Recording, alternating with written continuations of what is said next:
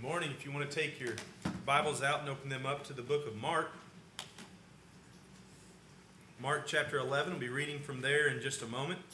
Um, to Richard's comment, I, I, I can't say that I will get it down to, to five or six minutes, uh, but I'll try to get as close to there as I can. Uh, in, in Mark chapter eleven, as we've been studying through the book of Mark, I, I know I say this every time we study through a book. It's quickly becoming my favorite book of the Bible. And I think that's by design, that as we study through God's Word, are we not turned on?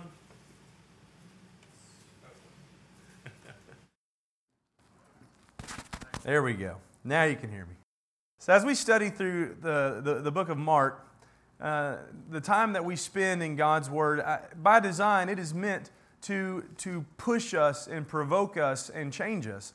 Uh, every book that we that, that, that I look at, it, it's, it's impossible for me not to find something in it that says, Kyle, you need to work more on this. Kyle, you need to be better at this. And, and the book of Mark has been just the same, constantly provoking me to change my view of the, of the Christ, looking to Jesus and seeing who He truly is and how that has an impact on my life. That's what the Bible is doing. From the beginning, it is intended to showing us that we are the creation of God, and by that we have a response to Him that is correct and a response to Him that is incorrect. And in the book of Mark, in chapter eleven, we're going to see those responses uh, in very vivid and illustrated ways. And I hope that as we as we go through this, I hope that as we look at this passage, we don't make the mistake that we oftentimes do. Oftentimes you read Mark eleven and you immediately think the triumphant entry into Jerusalem. This is what the book is about. This is what the chapter is about. And I want to challenge your view on that today, that the book, or this chapter, chapter eleven, is about much more than just Jesus coming in. That we need to slow down and not zip past all of this, because there is a great lesson that we're learning that is going to be there to show us that not only is Jesus is the King, but Jesus is the owner of a house of prayer. And that needs to mean something to me. So we'll get to that in just a moment. Let's begin in chapter eleven, verse one. And let's read there together about the arrival of the king.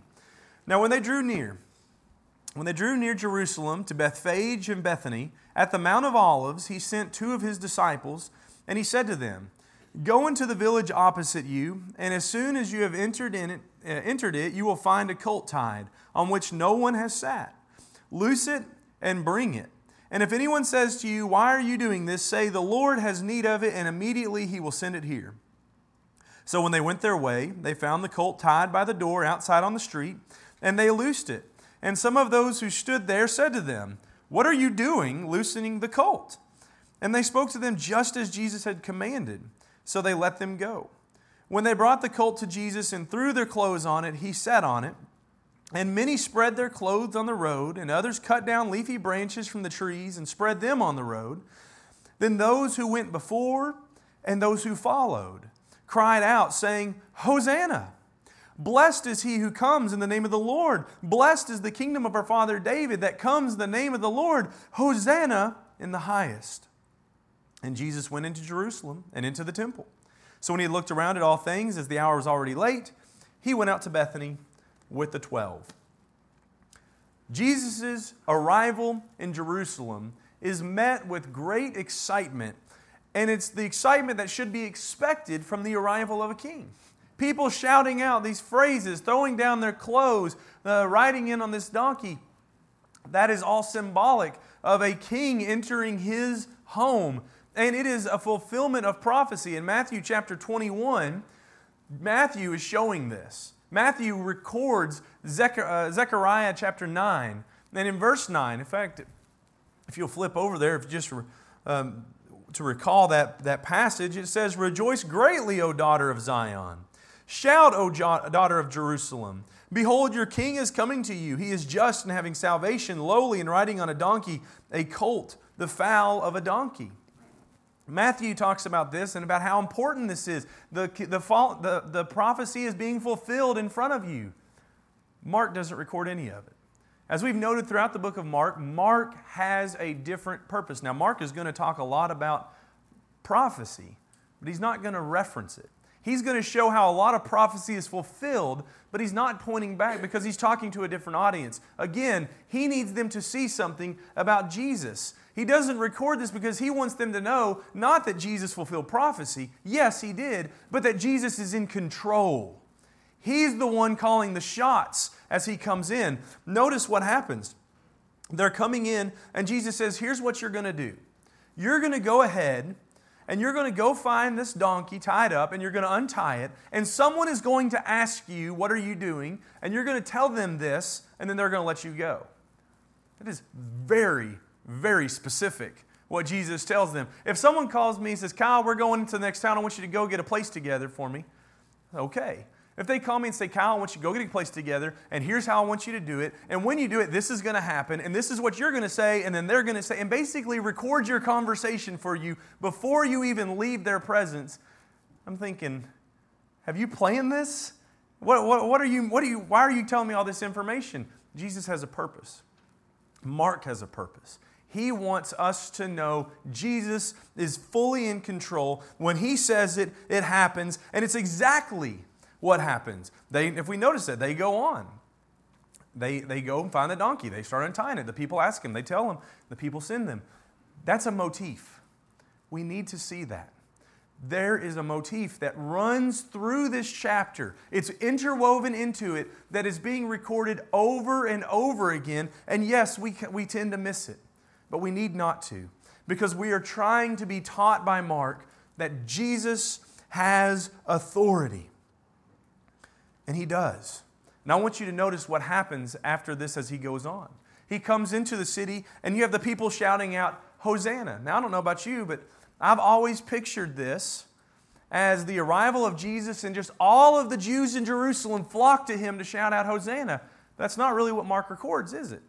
Mark says those that went before him and those who follow him shout, Hosanna. I picture the crowd that is with him as he makes his way into the city.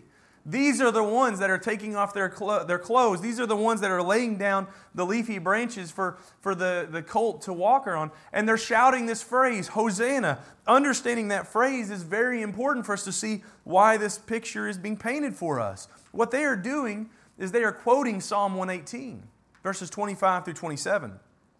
And that word Hosanna is not just a word of praise. They're not just saying, praise Him, He's here. It's a word of praise connected to salvation. When I have been saved from my enemy, praise my Savior. So as he comes into the town, they are literally shouting out, salvation has come. Salvation is here. The King is here. The kingdom is here.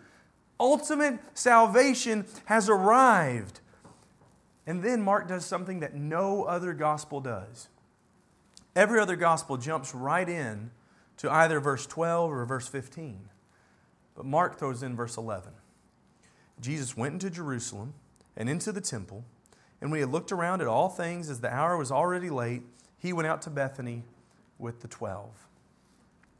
That's kind of anticlimactic. You never noticed that? Jesus comes into Jerusalem, and you have this crowd of people with him shouting out hosannas. The King has come, and when he gets to the temple, he just kind of looks around. There's no celebration. There's no fireworks. There's no amazing thing happening. He just kind of looks around. It's late. It almost gets the picture that it's empty. And he goes on his way to Bethany. I got to say, it's kind of a weird way to end this triumphant entry into Jerusalem with this scene at the temple.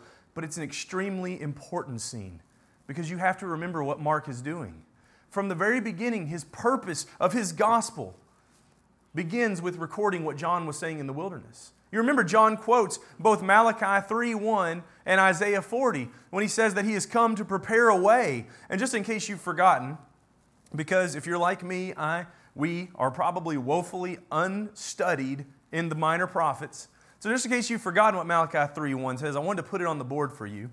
Malachi three one through three, behold, I send my messenger, and he will prepare the way before me, and the Lord whom you seek will suddenly come to his temple. Even the messenger of the covenant in whom you delight, behold, he is coming, says the Lord of hosts. This is Mark one to Mark eleven. This is being fulfilled in their life. Mark one, John the Baptist is that messenger saying, get ready, the Lord is coming. Why? because suddenly he's going to come to his temple, and in Mark chapter eleven, verse eleven, it finally happens. Jesus comes to his temple. But what happens next is verses two through three. Who can endure the day of his coming? Who can stand when he appears? For he is like a refiner's fire, like a launderer's soap. He will set as a refiner and a purifier of silver. He will purify the sons of Levi and purge them as gold and silver, that they may offer to the Lord an offering in righteousness. This is setting up the stage for what's about to happen in the rest of the chapter. Prophecy is still being fulfilled, and Mark is recording this passage to show us what happened in Malachi, or what, what happened with Jesus coming to the temple and finding nothing there, not finding people shouting his praises, not finding the crowds there ready to accept him as the king. That has a ramification in their lives.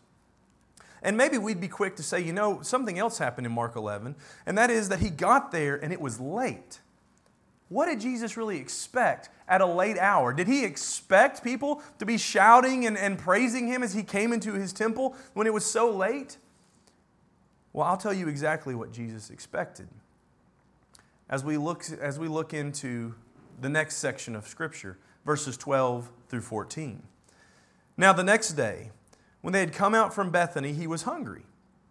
And seeing from afar a fig tree having leaves, he went to see if perhaps he would find something on it. When he came to it, he found nothing but leaves, for it was not the season for figs. In response, Jesus said to it, "Let no one eat fruit from you ever again." And his disciples heard it. In the first eleven verses, we have the arrival of the king. In these next couple of verses, we see his prophecy. And that prophecy needs to mean a whole lot more to us than just this tree's not going to have fruit on it anymore. We need to see that. In that, and throughout the Scriptures, we see something very important with fig trees. I don't want you to make a mistake here. I don't want you to make a mistake in looking at this picture and go, well, you know, Jesus is at a long trip, and this is a little bit out of character for him to get mad at a tree out of season and, and curse it. So Jesus obviously must have been a little hangry at this point. That's the reason why. We've all been there. We've all been angry because we're so hungry, and when there's nothing to provide it, and so we're going to lash out. That's what Jesus is doing. No, don't make that mistake. Also, don't make the mistake that the scholars, many scholars have made, trying to say, well, there's a late season and an early season, and so it is completely acceptable for Jesus to, to want fruit from this, even though it says it's out of season, because it was just out of that late or out of that early season. But there's another season, so it's acceptable. We don't need to justify this. We don't need to try to make this fit human thinking. This is the Son of God. And when he says that he comes in and he's looking for fruit and it's out of season, that's exactly what happened. That was not the season for figs. There should be no expectation for there to be figs from a human standpoint. But the Creator comes and he wants figs on this tree. When is it out of season for the Creator? You go back to Malachi. Malachi is saying, suddenly the Lord is coming to his temple. And now he has done that, and what he found was an empty temple. He found nothing of, of, of report for Mark to record. We get the same picture here. He comes and he looks at a fig tree, and there's no figs on it. And I want you to think about something. He is the creator of all life on earth. He created every tree on this planet. Not only that, he created that tree. He is responsible for that tree being there. He knows what it's capable of. He knows what to expect from it. And so when we read that and we connect these things together, we need to immediately start going, oh, I see what's happening here. Prophecy is happening here. That's what's going on. We sometimes forget that Jesus was not just the king. He was a prophet as well. And the fig tree throughout history is treated in pro- as prophecy. In Jeremiah chapter twenty-four, Jeremiah uses the, the illustration given to him by God of a basket of figs to refer to Judah as they're carried away to Babylonian captivity. He says, those of you that are going to be carried away into captivity, you are these good figs. that God is doing this for your goodness, so that you will be, you will survive this, and that you will come and you will glorify His name. But those who remain are the bad figs, the princes and the kings. You are, you are going to stay here in Judah. You're going to be thought of as, as the lucky ones, but really what's going to happen is you're going to eventually get wiped out and get killed. And it's those people that got taken away that are going to come back and be the remnant that are in the land. There, we see figs representing the people of God. In Joel chapter one, verses eleven through twelve, God uses fig trees along with grapevines and apple trees and many other fruits to show the spiritual circumstances of the people, that they had become unfruitful. And that's exactly the picture that we start seeing here. This fig tree, upon inspection by Jesus, is shown to lack fruit. That is the spiritual condition of the people, as witnessed the day before when Jesus goes into the temple at that late hour. And again, as I said, it was late. But if Jesus expected a fig tree to be fruitful even when it was out of season, then what we see is it's always in season for Christ, whenever He demands, for the Creator, when He demands fruit. And I want you to see the connection between that and what Timothy is taught by Paul. When Paul writes to Timothy in Second Timothy four, he says to him, be ready in season and out of season. Always be ready to preach the Word. There's no time when you say, well, I'm, I'm, I'm just, I'm not going to say it right now. It's not pop, uh, profitable. It's not co- uh, comfortable. It's not popular. He says, no, all the time. Be ready to preach the Word. He's playing on the same examples that we see here in Mark chapter eleven. And that's exactly what John was telling them. You need to be ready. The king is going to come to his temple suddenly. Be prepared. In fact, that's where we started at in that, in that scripture, in, in chapter one. When you go back to the other accounts, like in Matthew, he tells them not just be ready. He says, put on the fruits of repentance. Over and over again, they are being warned. The king is coming. The king will arrive at his temple. And you better be ready. You better be bearing fruit. In Mark eleven, now it's happened. He's come. And the scene that he finds is, is rather dismal. And so, so two things are going to happen. Primarily, the royal refiner is about to visit them. As we read on, verses fifteen through nineteen, we're going to find Jesus cleansing the temple. Let's read that together. It says, so they came to Jerusalem. Then Jesus went into the temple and began to drive out those who bought and sold in the temple and overturned the tables of the money changers and the seats of those who sold doves. And he would not allow anyone to carry wares through the temple. Then he taught, saying to them, is it not written, my house shall be called a house of prayer for all nations, but you have made it a den of thieves. And the scribes and the chief priests heard it and sought how they might destroy him, for they feared him because all the people were astonished at his teaching. When evening had come, he went out of the city. As I said, there's two major things that are going on here. The first one is very evident. He's cleansing the temple. Jesus has likely done this before because it's recorded much earlier in other Gospels. So this is likely the second time he's done it. He goes in, he turns over the money changers' tables. He's driving out all the people that are buying and selling. And again, we see prophecy being fulfilled. Zechariah chapter fourteen, verse twenty-one says, yes, every pot in Jerusalem and Judah shall be holiness to the Lord of hosts. Everyone who sacrifices shall come and take them and cook in them. In that day, in that day, there shall no longer be a Canaanite in the house of the Lord of hosts. Now, if you remember who the Canaanites were, the Canaanites were the enemies of God.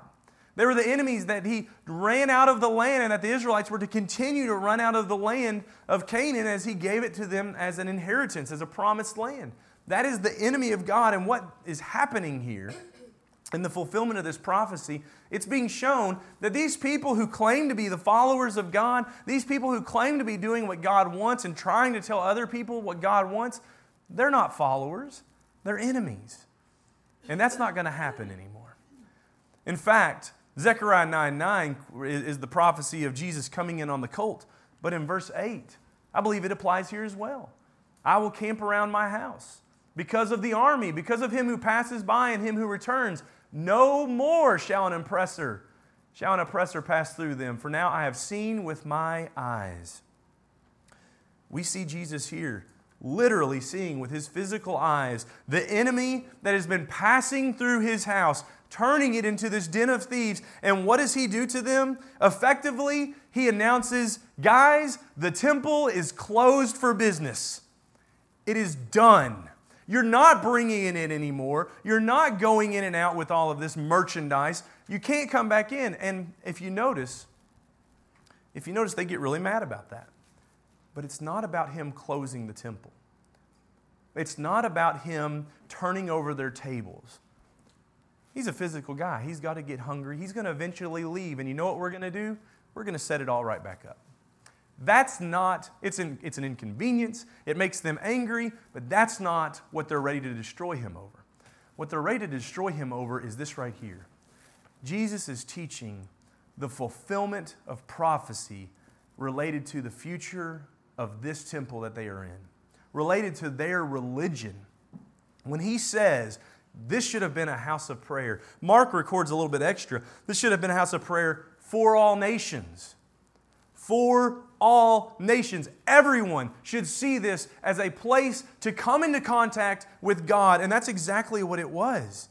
In First Kings chapter eight, um, excuse me, First Kings chapter eight, Solomon is praying in dedication to the temple. And the whole, the whole chapter is, is, is given to, to all this information about the temple and what they expect and what they're praying God to do. But I want you to notice in verse forty-one, he says, as for the foreigner who does not belong to your people Israel, but has come from a distant land because of your name. For they will hear of your great name and your mighty hand and your outstretched arm when they come and pray towards this temple. Then hear from heaven your dwelling place. Do whatever the foreigner asks of you, so that all the peoples of the earth may know your name and fear you, as do your own people Israel, and may know that this house I have built bears your name. What Solomon was praying is that this temple that we're building, which is the way that mankind can approach a holy God, bring his sins before him and have those sins forgiven, atoned, covered in the blood of bulls and goats. He said that house is a house for everybody. It is for the world to come to God and find forgiveness. And that's what Jesus says. He says this should have been a house for everybody. This should have been a house that everyone could come to me. All nations could come to God and find forgiveness. That's what the temple was supposed to be. But you have turned it into a den of thieves. Now that probably doesn't mean a whole lot to you and me. Den of thieves sounds bad. I mean, they were robbing people. They were not just with their with their money and and And people would come and bring a, a sacrifice, and they would say, well, you know, see, you have a you have a denarius, so that's worth, you know, this amount over here. And then they would make those numbers not the same. We know there's been so many connections to how they've turned that into a den of thieves, but that's not really Jesus' point. Yes, that was going on. That was terrible. It was wicked. It's a sign of them. But what Jesus is really doing is quoting Jeremiah seven. Has this house which is called by my name become a den of thieves in your eyes? Behold, I, even I, have seen it, says the Lord.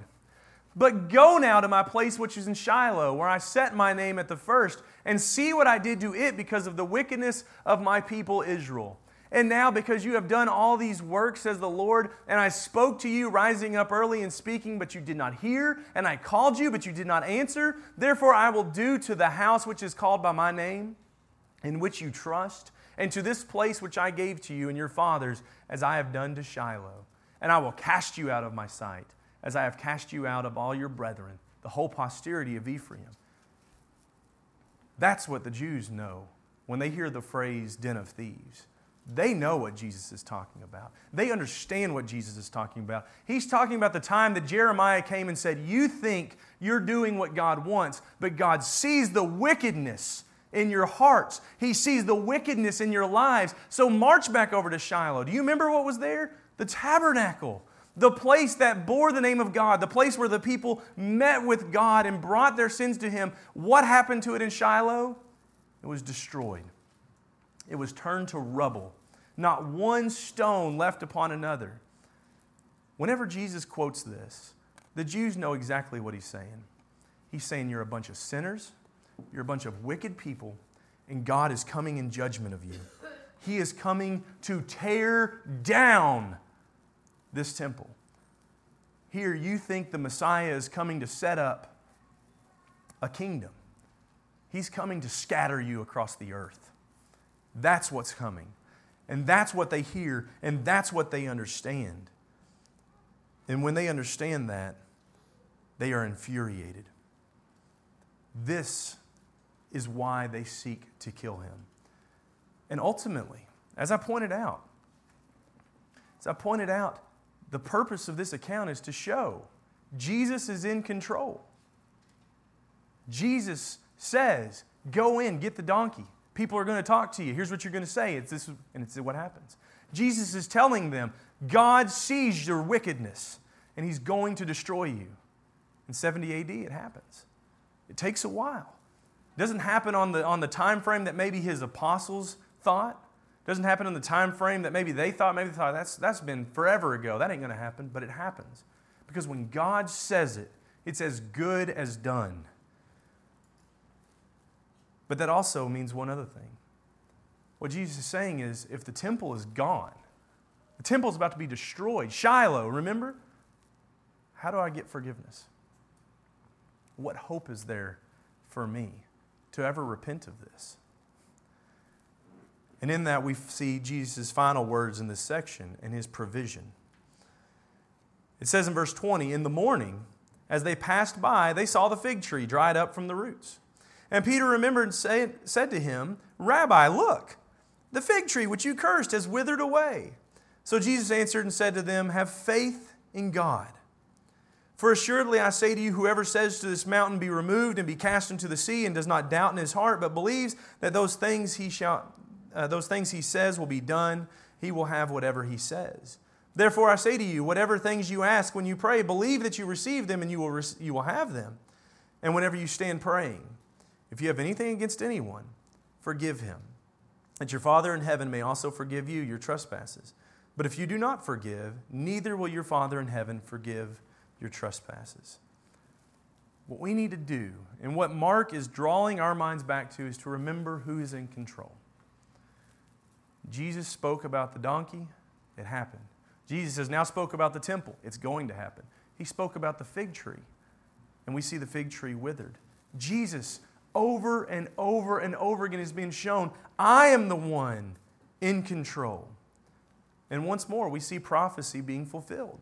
Jeremiah eight, verses thirteen through fourteen says, I will surely consume them, says the Lord. No grapes shall be on the vine, nor figs on the fig tree, and the leaf shall fade, and the things I have given them shall pass away from them. Why do we sit still? Assemble ourselves, and let us enter the fortified cities, and let us be silent there, for the Lord our God has put us to silence and given us water of gall to drink, because we have sinned against the Lord. And maybe some of your other translations, when you read that, instead of saying silence, it talks about being put to death. Instead of saying gall to drink, it says poison. He has taken away from us the means to be fruitful. What hope is there? That's what Jeremiah is talking about. Jesus is about to say something to them that is an answer to that problem. We have to read this in context of what they have just experienced. We have to read these verses with the triumphant entry in mind. We have to read these verses with the cleansing of the temple and the cursing that Jesus has just pronounced, not only on the temple, but on the fig tree. Judgment is going to be fulfilled. Jesus came, Jesus saw no fruit, Jesus pronounced judgment. It's going to happen. And when Peter sees that, he goes, look, you pronounced judgment on the fig tree and it happened. What do we do? And Jesus says, have faith in God. Have faith in God. These powerful, powerful words that He speaks to them. Was the temple closed, which was their access to the Father? Yes. Jesus is effectively announcing it. It's done. This is not how you come to the Father anymore because of your wickedness. This is over. But was all hope lost? No. In fact, that's going to become the message of the followers of Christ as they move forward throughout history. The way that you used to walk, the way that you used to act, the temple that you worshiped in, the traditions of your people, these ways are not going to draw you closer to God. You are in sin. You have to turn from that. You have to turn away from that passage, and you have to lead your, lead, be led to Christ. There is a new way. There is a new way to receive forgiveness. There is a new way to be found faithful in the eyes of God, and it comes through His Son, Jesus Christ. That's the message that Stephen preached. And he gave his life up to preach that message to the Jews. That's the message that his apostles preached, both to the Jews and Gentiles alike. There is a new way. And Jesus is telling them, you have to have faith, and you have to pray, and you have to forgive. We need to see this for what it is. In this passage, I've heard this passage misused time and time again. You've maybe heard this passage misused as well. If you, if you pray for something and you just believe hard enough, whatever it is, God is going to give it to you. You want that job? All you got to do is pray to God and believe that He's going to give it to you, and He's going to give it to you. Let me tell you something. That's not what Jesus is saying here. Keep this passage in context. Remember that Jesus is talking about the closing of the temple. He is talking about the losing of access to the Father. Have faith in God. And He says, if you pray and you ask that this mountain be cast into the sea, I want us to pause there and ask yourself, what mountain is He talking about? You might think to yourself, why is that important? It's a mountain. He's just using a picture. I don't believe He is. I want us to consider, you're near Jerusalem. There's not a lot of mountains in Jerusalem. They call them mountains. They're really more like hills. But specifically, they've went back to Bethany, and they've come out. You remember where the fig tree was. They were leaving Bethany, going to Jerusalem, and they find the fig tree. Between Bethany and Jerusalem is the Mount of Olives. It's very likely they're on the Mount of Olives. And it's possible that Jesus is saying, you see this mountain we're on? You, ca- you pray that it be cast into the sea, and if you believe that, it'll happen. But I want to challenge your thinking again to say it's not the Mount of Olives, because there's a second mount. A much more important mount. A mount that in just a couple of chapters, in chapter thirteen, Jesus is going to be setting on Mount Olive. He's going to be looking over to it, saying this mount will not be here in the future. No stone will be left on top. That's the Temple Mount. And I believe that's what Jesus is talking about when He says, if you pray that this mountain be cast into the sea, it'll happen. Because that's the exact message that they go on to preach. God has done away with this. He's done away with the written law of, uh, uh, of the Old Testament. He has fulfilled it, and there is a new law in Christ. Paul especially is going to preach this message over and over again. He's saying, if you pray and you believe, God's going to do it, and it's going to happen. When I was sixteen years old, sixteen-year-old Kyle, he prayed and he believed that he was going to get a nineteen sixty-nine Chevelle with a four fifty-four for his first car in high school. He did not. He got a nineteen ninety-three Nissan Quest minivan that his mother gave to him. When I was twenty years old, I would have settled, instead of for the nineteen sixty-nine four fifty-four Chevelle, for the nineteen seventy-one three ninety-six Chevelle that my father-in-law had. Still don't have that one. I wanted it. I believed that I could have it. I was like, I just really, really would like that. That's not what this passage is about. Am I saying, am I saying that we shouldn't pray for things and expect to get them from God? That's not. I'm not saying that we should not do that. I'm saying let's keep this passage in context. Jesus is talking about forgiveness of sins. He's talking about the temple being removed and us still having access to God. And He says, if you believe that that can happen, and even if you pray that this mountain, this temple gets wiped out to the ground, as if it was cast into the sea, it's gone, God will still do it. He will still find a way to give you forgiveness of your sins, given that you forgive others. Now, I love when this happens here, when we sing songs that go along with the text, But especially when we have our scripture reading that goes along with the text so well. If you were following along in our scripture reading in, in Second Samuel sixteen, that's exactly the picture that David is portraying for us of someone who forgives so that he can be forgiven. If you remember Shimei, he comes out and he is, I'm in Second Kings, that's why that doesn't look familiar. Second Samuel sixteen, Shimei comes out and he is cursing David for something that he doesn't deserve.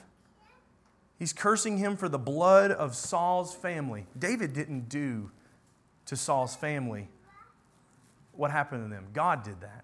That was punishment on Saul's family because of his wickedness. And yet Shim, Shimei comes and he says, this is your fault, David. And he's throwing rocks at him and he's cursing him. And his, his right-hand man's like, hey, I'll cut this dog's head off right now. I don't even care. He has no right to disrespect you. He has no right. He is doing something to you and it would be just for me to lash back. And David says, don't. Because I do need forgiveness from God. Look at what's happening in my family. It's because of me. It's because of my wickedness. It's because of my sins. And so you don't do anything to him because maybe by me enduring that, maybe God will forgive me. That's what happened in that passage. That's what Jesus is talking about in Mark chapter eleven. He says, you have faith that God can do it without the temple, and you forgive others. To be forgiven, we must forgive. This is what the Jews are guilty of, forgetting the weightier matters of the law. In the next couple of chapters, that's what Jesus is going to do. He's going to teach them, especially in some of the other Gospels, parables that are all regarding them and how they have given up the, the, the kingdom. They have lost the kingdom. They have killed the son of the kingdom. And then in Matthew twenty-three, he is going to spend extensive amount of time pronouncing these woes upon them. Why? Because they had forgot the weightier matters like justice, mercy, and faith. God is closing the temple. God is closing access to the world to Him, and He's opening another temple, Jesus Christ. And He is telling us, and His apostles are telling us, that not only is Christ the temple, but we're that temple. Throughout the Corinthian letter, Paul is telling us that. In First Corinthians chapter three, dealing with these fighting Christians, he reminds them, do you not know that you are the building of God? Look at verse nine. We are God's fellow workers. You are God's field. You are God's building. And so if we are His building, we are His temple, we need to be His house of prayer. And if that can be true for us today, that we can be that house of prayer, that the world comes to find God, we find God, and the world comes to us to find God, find His forgiveness. If that can be true, it can also be true that we can be those who turn His house of prayer into a den of thieves. And we need to not do that. I hope we see the similarities in Mark chapter eleven. I hope we see that there are similarities not only between that and the, and the Old Testament prophecies, but there's similarities between them and our lives today. We can be just as guilty as they were. And they were warned. The Lord is suddenly coming to His temple. You better be ready. You better be bearing fruit. And they were not. And we are warned. The Lord is coming again. It's going to be sudden. He's coming to save and He's coming to judge. You better be ready. You better be bearing fruit. So, are you ready? How do you get ready? First, we become a part of the temple. We become a part of the house of prayer. Again, First Corinthians three, Paul reminds us that, that you are God's building, but he also tells us in verse ten, here's how you got to be that. By grace, according to the teaching that was done on the foundation of Jesus Christ. In other words, he was saying there is no Christian who is a Christian today by their own strength, their own righteousness. This American dream of just pull yourself up by the bootstraps, that's not a Christian dream. He says, you want to become a Christian. You rely on God's grace and you rely on the foundation, the teaching, the authority of the King, Jesus. Now, how do you do that? In John fourteen one, Jesus told His followers, you believe in God, believe also in me. And he taught his followers to teach others in Mark sixteen sixteen, not just believing, but being baptized to find salvation. I hope that that's your desire today, to become a house of prayer, a place where God is seen in your lives and others can come to you to find God for themselves. But just becoming a house of prayer isn't the end of our walk. We have to continue to grow. And there's two things that will effectively stop that. And I'll give you these two things, the lesson will be yours. The first one is continuing in sin. When we come to Him, believing that He is the Son of God, and being baptized for the remission of our sins, and yet continue to walk in that old way, we are making the blood of God, the blood of Christ, of no use to us. There is only one way in to be to His temple, to His kingdom. And that is through Christ. So Jesus is making it clear to us, if that is the case for us today, we need forgiveness. And to get that, you repent and you pray for forgiveness, but there's something that will hinder that, and that's if you're not forgiving others. Are there people in your life today? Are there people in your life that you are angry against? Are there people in your life that you are bitter against? When you go to your Heavenly Father in prayer, seeking forgiveness to yourself, you go to Him as a double-minded person that is seeking but not giving. Go to Him like David, forgiving this person for what they have done. If there's someone, if there's a brother, a sister in Christ, a family member, a loved one, a child, a spouse, a coworker, if there's someone in your life that needs your forgiveness, give it to them. That does not mean that you get rid of the requirements that God has for them. There are people that do terrible things, and God is going to hold them accountable for that. But you can go to them and you can say, look, that's not right. What you've done against me was wrong. What Shimei did against David was wrong, but I'm not going to hold it against you. I'm not going to hold on to the hatred between us. I'm going to let that go, because this world has enough of that. It has enough hatred in it. It needs a little bit more of God's love. And if we would open that up, you see how we can be a house of prayer to the world. If we can help you with that this morning, I encourage you, come forward and let us know how as we stand and sing the song of invitation.